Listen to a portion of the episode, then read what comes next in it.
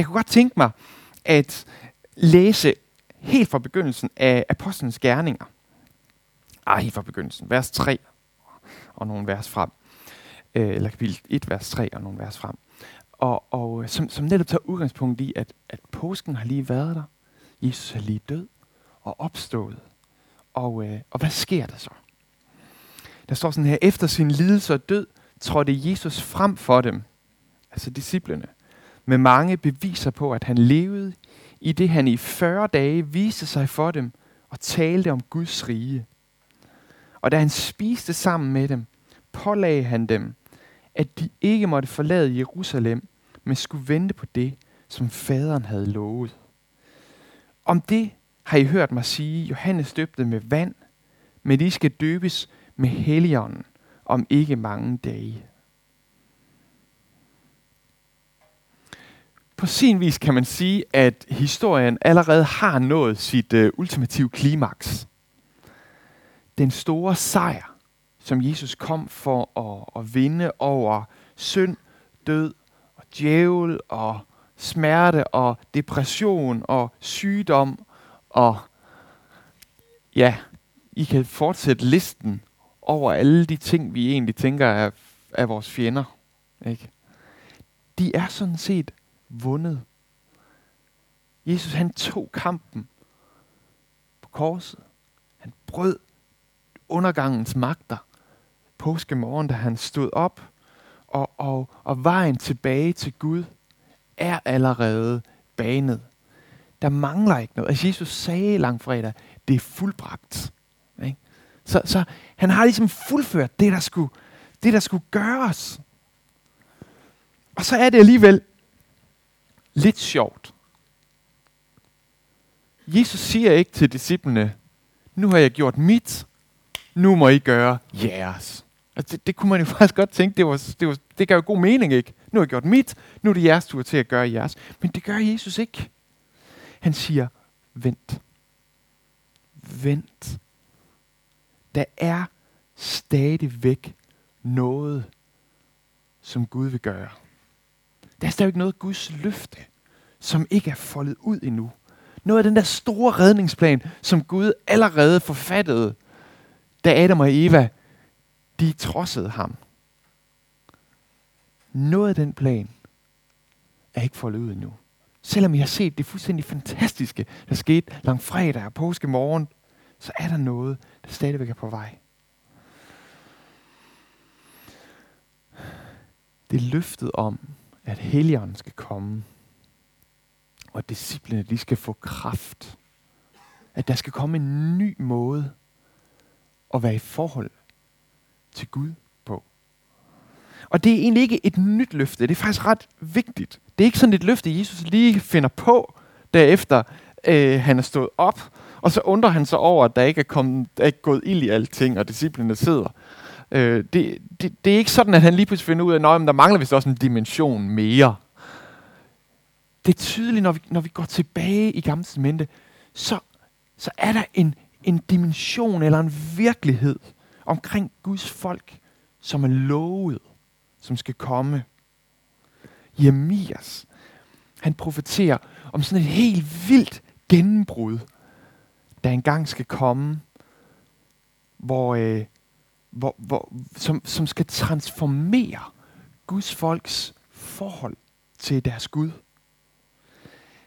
Jeremias udtaler det her løfte om, at, at Gud han vil give sit folk et nyt hjerte. Og, og loven, den som ligesom styrer Guds folks adfærd, den skal ikke længere stå på stentavler.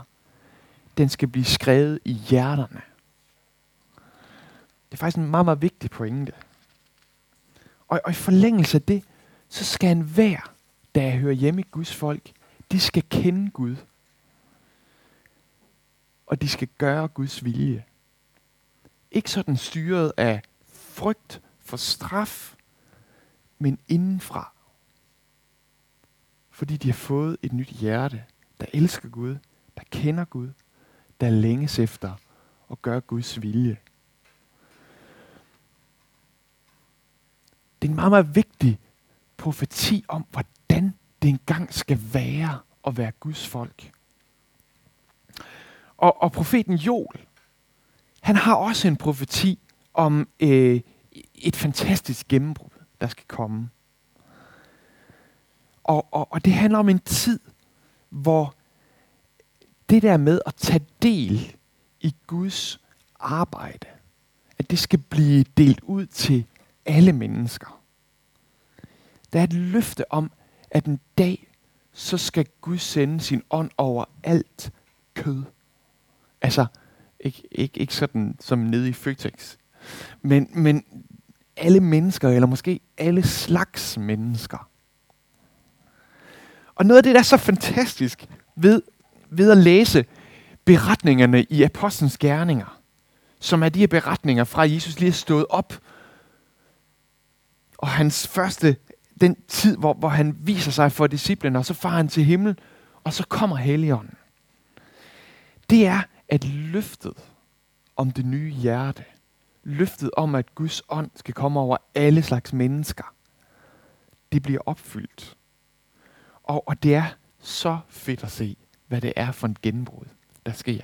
Altså, disciplene selv, de bliver sådan helt øh, ikonisk øh, eksempel på den her transformation, der sker. Ikke? Disciplene, de sidder i lukkede rum, de mødes. Man har sådan en fornemmelse af, der er sådan kodeord, der bliver nævnt, hvis man skal ind ad døren ind til rummet, ikke? Hvor stor er Peters navle, eller sådan et eller andet, og så skal man kunne sige et eller andet svar på det. Så, så, sådan var, selvom de havde set Jesus, de havde set ham stå op, han var kommet til dem igen og igen, han var gået igennem døre, han havde bevist, at han havde det her su- super luksuslæge nu, efter han var opstået. Ikke? Og, og, øh, og så alligevel, så sidder de der og tænker, hvad nu? Hvad i alverden gør vi ved det? Og så på pinsedag, så siger det, og så den her flok, den går fra at være den her forborgne, frygtsomme flok, til bare at løbe ud på gaderne og begynde at fortælle alle om Jesus. De trodser ydre trusler, de trodser den indre frygt, og de går bare i gang. Altså, der sker en helt vild transformation.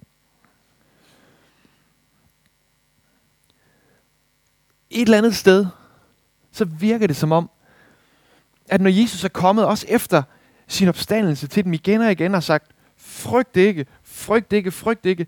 Det virker lidt som om, at, at det der budskab, frygt ikke, det mest har været sådan en trøst, som i, når vi kommer til hinanden og siger, det skal nok gå. Ikke? Det skal nok gå. Agtigt. Og, og så prøver vi sådan at klemme det ned i vores tanker. Vi er måske greben fuldstændig af panik i en eller anden situation. Frygten er sådan helt ud over det hele, og så er der en, der kommer og siger, frygt ikke. Så, nej, jeg ved, det skal nok gå. Ikke? Det klemmer jeg sådan ned over mine tanker. Brug det som sådan lidt kognitiv terapi. Hvad er det værste, der kan ske? Det var så ret slemt, det der kunne ske med disciplene i virkeligheden. Så det var måske det argument, de ikke lige skulle tage ind. Men ikke? Så, så, sådan kan vi godt blive mødt af et budskab, ikke? Og, og, og, og så når Helligånden kommer, så sker der bare det her. Altså, Jesu ord, frygt ikke, det rykker bare ind i hjertet. Og så bliver de frygtløse. Ikke? Altså, det, det er jo virkelig det, der sker. De, de, de slipper frygten. Fordi Jesu ord, det er bare blevet talt ned i hjerterne nu. Frygt ikke. Jeg griber det for hele min eksistens, for alt hvad jeg er. Og, og jeg tænker, det er et udtryk for opfyldelsen af løftet om det nye hjerte. Ikke?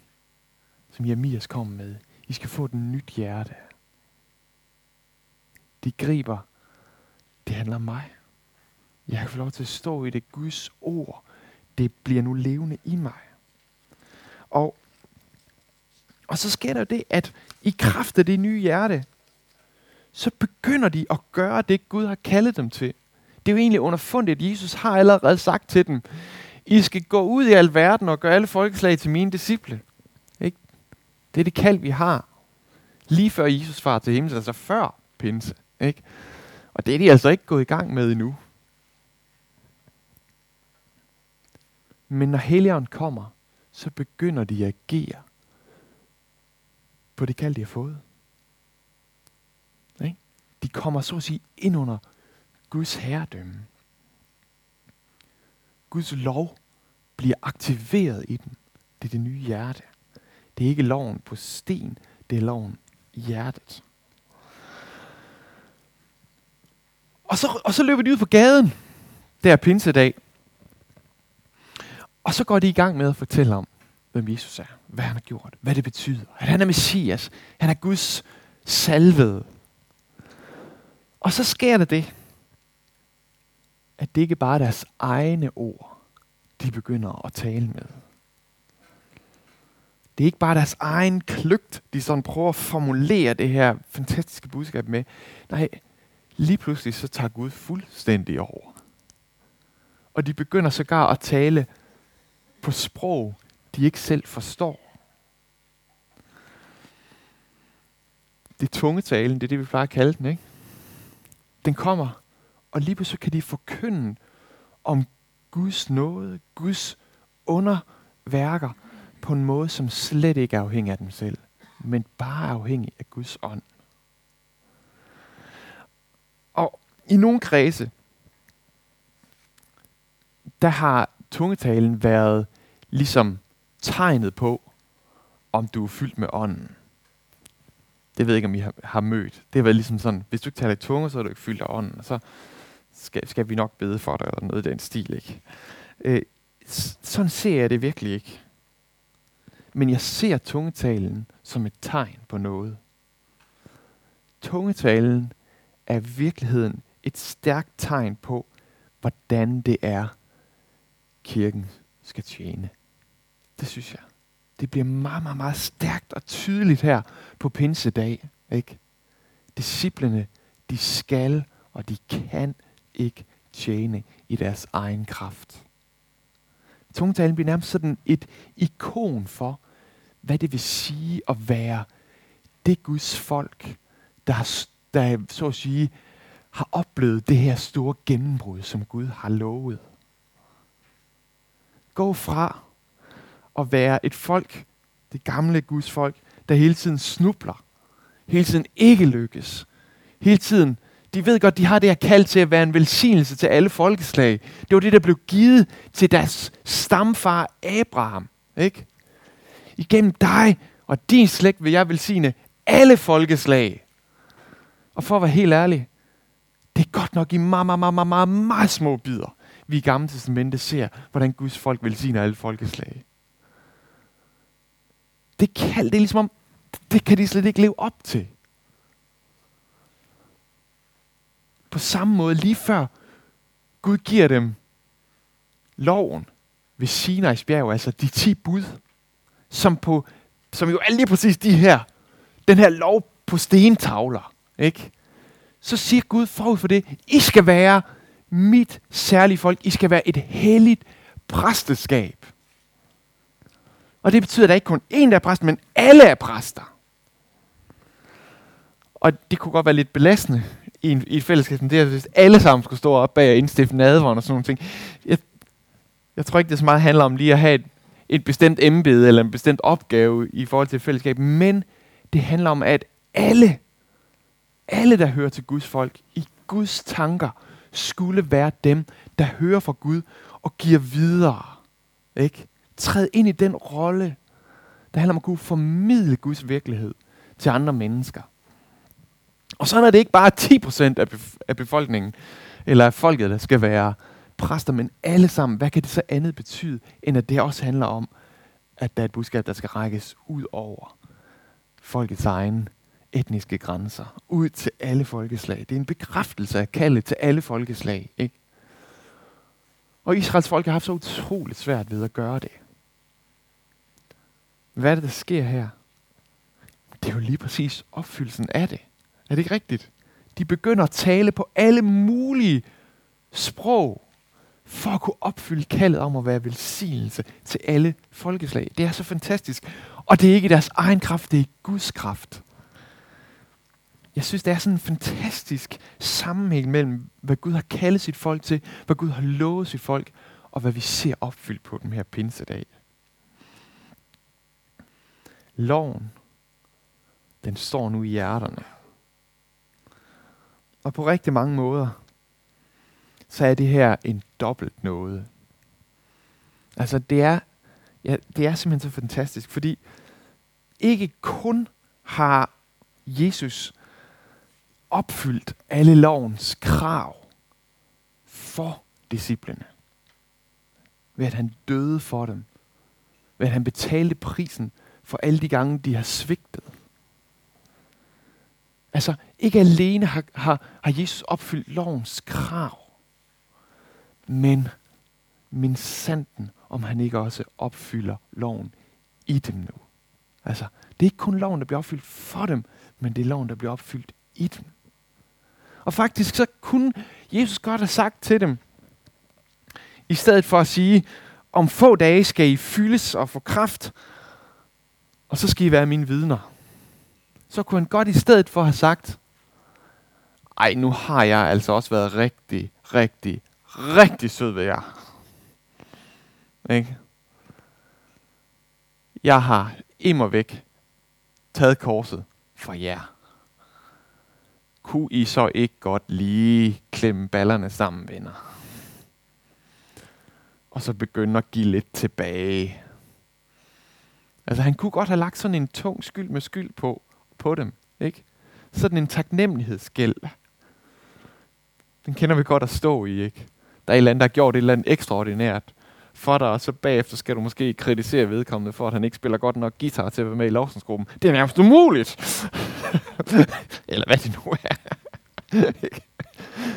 altså, man står i den der taknemmelighedsgæld, hvor man sådan helt, ah, ja, men jeg kan heller ikke tillade mig andet end at gøre det, eller man har fået en alt for stor gave fra naboen, og man havde ikke tænkt, at vi var på det gaveniveau. Ikke? Så man står i sådan noget bøvl. Og, og jeg ærligt talt, så tror jeg, at der er, der, der er mange af os, der, der godt kan have lidt den oplevelse af tjeneste, af at være Guds folk, at, åh ja, nu må jeg også eller tage mig sammen. Ikke også? Og vi kan måske nogle gange tilsnige os lidt til at måske endda tænke det som en forudsætning for, om vi overhovedet rigtigt kan kalde os Guds folk. Om vi får os taget sammen. Ikke? Og, og det, jeg synes, der er så vidunderligt ved hele den her forståelse af, at Gud ved sin ånd opfylder loven i os, det er jo netop, at nåden rykker indenfor på den her måde. Hvor ikke bare det, at jeg får lov til at kalde mig et Guds barn, er noget, men også det, at få lov til at agere som Guds barn, er noget. Fordi han ved sin ånd ønsker at gøre det i mig. Han ønsker at give mig det nye hjerte. Han ønsker at fylde mig sin kraft til, at jeg kan være en del af det folk. Så jeg kan agere som en del af det folk. Er det ikke fantastisk? Jeg synes, det er fantastisk. Så hele min stræben, min længsel efter at være under Guds herredømme, det kan få lov til at være så at sige empowered af ham. Ikke? Det er Gud, der vil gøre det i mig ved sin ånd. Og jeg, jeg tror, jeg tænker bare igen og igen, skal vi, øh, skal vi lige huske på det her. Jeg, det må jeg sige, det er noget af det, jeg har været allermest begejstret ved, ved at opdage Helligåndens teologien. Altså, dybest set forstå, hvordan det bare er sådan en udfoldelse af Guds nåde. Ikke? Og derfor er det super, super, super relevant, at vi øh, bliver ved med at holde fast på det her. Hvorfor er det, det giver mening at, at tale så begejstret om Helligånden? Hvorfor er det, det giver mening at lægge hænder på hinanden og bede om Helligånden? Fordi at Gud ønsker ved sin Helligånd i os at gøre os til Guds folk. Ikke? Nå, men der kommer faktisk en, et tredje element. Ej, jeg ved ikke helt, hvor mange elementer jeg er oppe på. Syvende element i forlængelse af det her, og det, det synes jeg altså er så fedt. Fordi øh, da disciplene de er, de er ude på gaden, og de taler de her forskellige sprog, så hører folk i Jerusalem det, og så, og så undrer de sig over det. Og så stiller de det her spørgsmål, er det ikke almindelige galilæere, der står der? Er det ikke almindelige galilæer, der står der. De har formentlig også hørt dem tale på deres eget modersmål, og de har hurtigt kunne identificere, at det er sådan nogle udkantsjøder typer. Øh, og for Galilea, de har helt sikkert talt sådan noget bunderøvs øh, armæs, det var det, man talte på det tidspunkt. Ikke? Og sådan noget, åh, de havde den der lidt tunge øh, udkantsaksang. Og, øh, og tænkte, det er vist nogle meget almindelige mennesker, øh, der er kommet til staden i dag. Og hvad i verden har de gang i? Og Peter reagerer på det her på en fed måde. Peter kunne godt have taget det ilde op. Han kunne godt have sagt, almindelige. Vi er ikke almindelige. Prøv lige at høre. Det var os, der helt fra starten af, da Jesus jamen, det overhovedet ikke havde nogen bevægelse. Han var bare sig selv. Det var os, der var first movers. Det var os, der smed garnene, efterlod det hele, satte i retning efter ham, gik i fodsporene. Ved du, hvor mange sandaler vi har slidt op? Almindelige. Det er det belønningen. Ikke? Det er det, I ser på. I ser på de trofastes belønning. Nu har vi fået klokker, der bimler og bamler, og vi har fået øh, kors og bånd og stjerner på. Men ved hvad? Peter gør lige præcis det modsatte. I, og jeg synes, det er så fantastisk. I stor ydmyghed, så forklarer han, at det her, det er et tegn på hvad? På opfyldelsen af, af Jols profeti om, at Gud vil sende sin ånd over alle slags mennesker. Altså dybest set går han ind i, ja, vi er udkants jøder.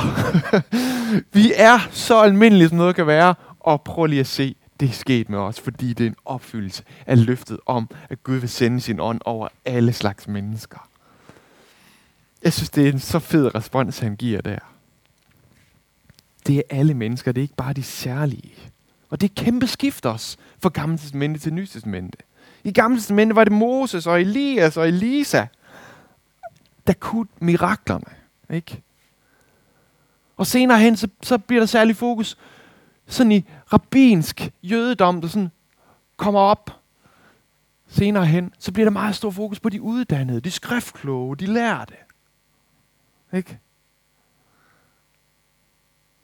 Og under alle omstændigheder er der jo kæmpe fokus på, at det er mændene. Ikke? Altså, kvinderne, de må jo godt sådan blive ude af synagogen og for guds skyld ud af templet. Men profetien er, at ånden skal komme over alt kød. Over de almindelige. Over de ulærte. Over kvinderne. Og det er heller ikke bare de gråhårede. Det er ikke dem, der kan, der kan sige, at de har vundet en masse erfaring eller en masse modenhed, der kan få lov til at modtage ånden. Det er sønderne og døtrene, der skal profetere.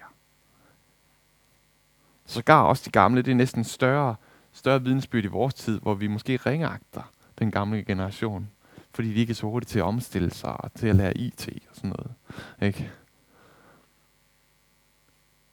Der er simpelthen der er det her fantastiske løfte, som endda også går ud over Israels folk, ud til hedningerne,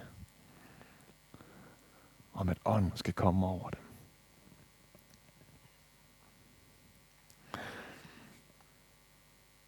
Og så kan man selvfølgelig godt sige, hov, men når I nu er så optaget af det her, når du nu er så optaget af det her med, med åndens fylde og åndens virke, kommer du så ikke til at gøre det lidt på den måde, at, at, at, at pinse kommer til at stå på bekostning af påsken?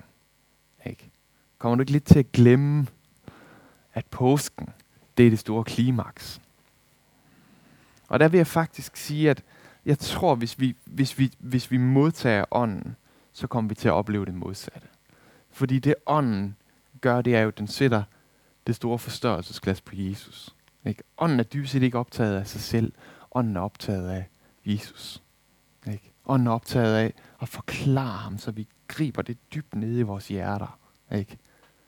Hvem han er. Hvad Jesus har gjort. Hvor stort det er. Og hvor fantastisk det er, at vi kan få lov til at kalde os hans børn, retfærdige. Vi griber det. Og jeg vil faktisk også sige, at uden åndens hjælp, så kan vi ikke gribe det. Vi forstår ikke, hvad påsken handler om. Vi forstår ikke, hvad det der med Jesus handler om.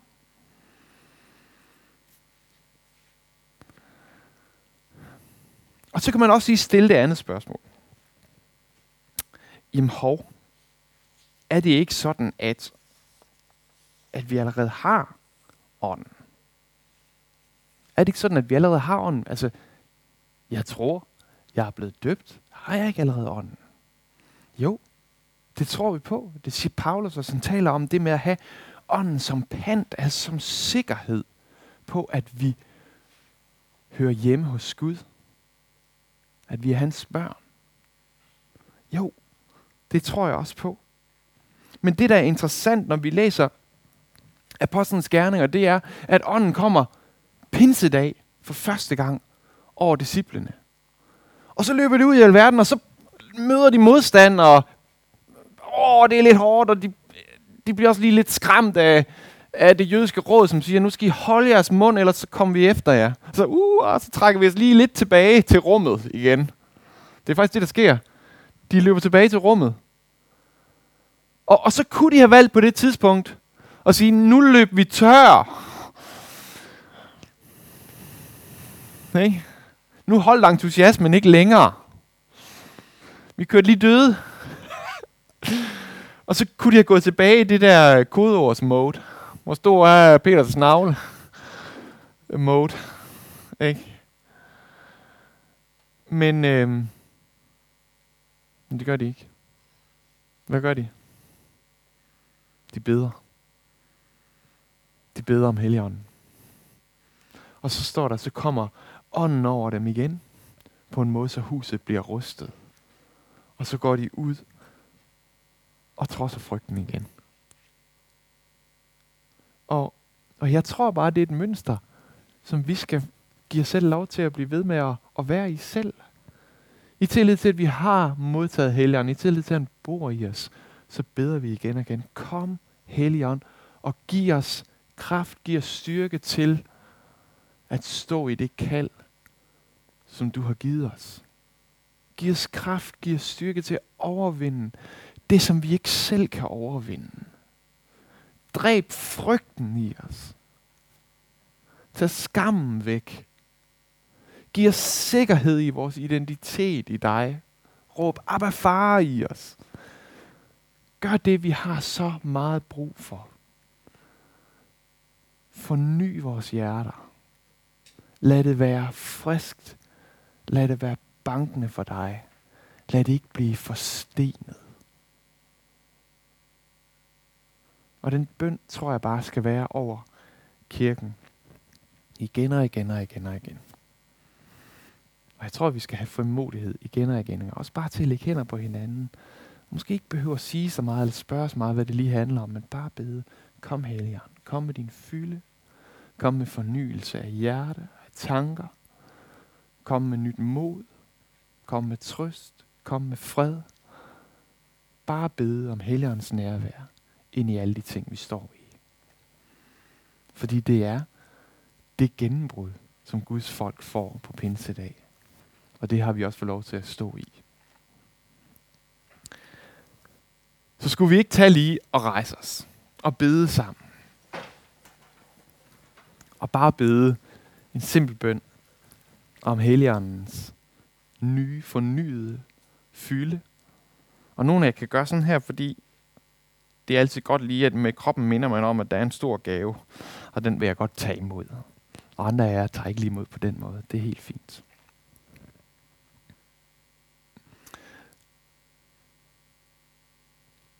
Gud, vi takker dig, fordi du er trofast.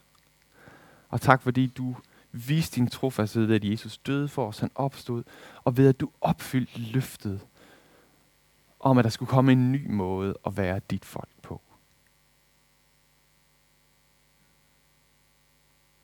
Og kom Helligånd og så opfyld det løfte på os og i os. Lad os være det folk, der ved din nåde og ved din ånd tjener i din kraft, ikke vores eget.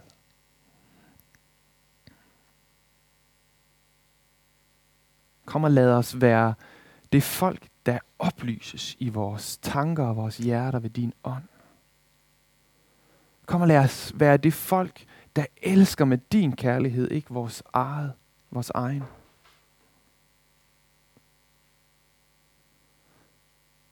Kom og lad os være det folk, der tjener med tegn og under.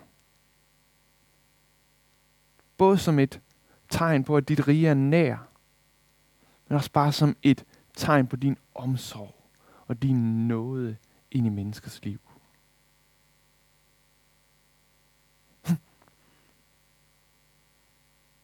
Så Helligånd, jeg beder om, at du falder over det her fællesskab. At du giver ny frimodighed. At du tager frygt og skam væk.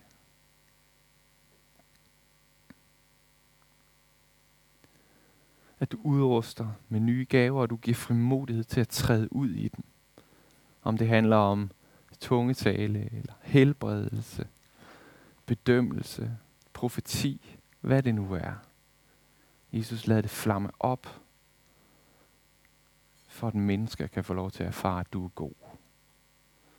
For at Horsens kan få lov til at møde dig, Jesus. Så kom Helligånd.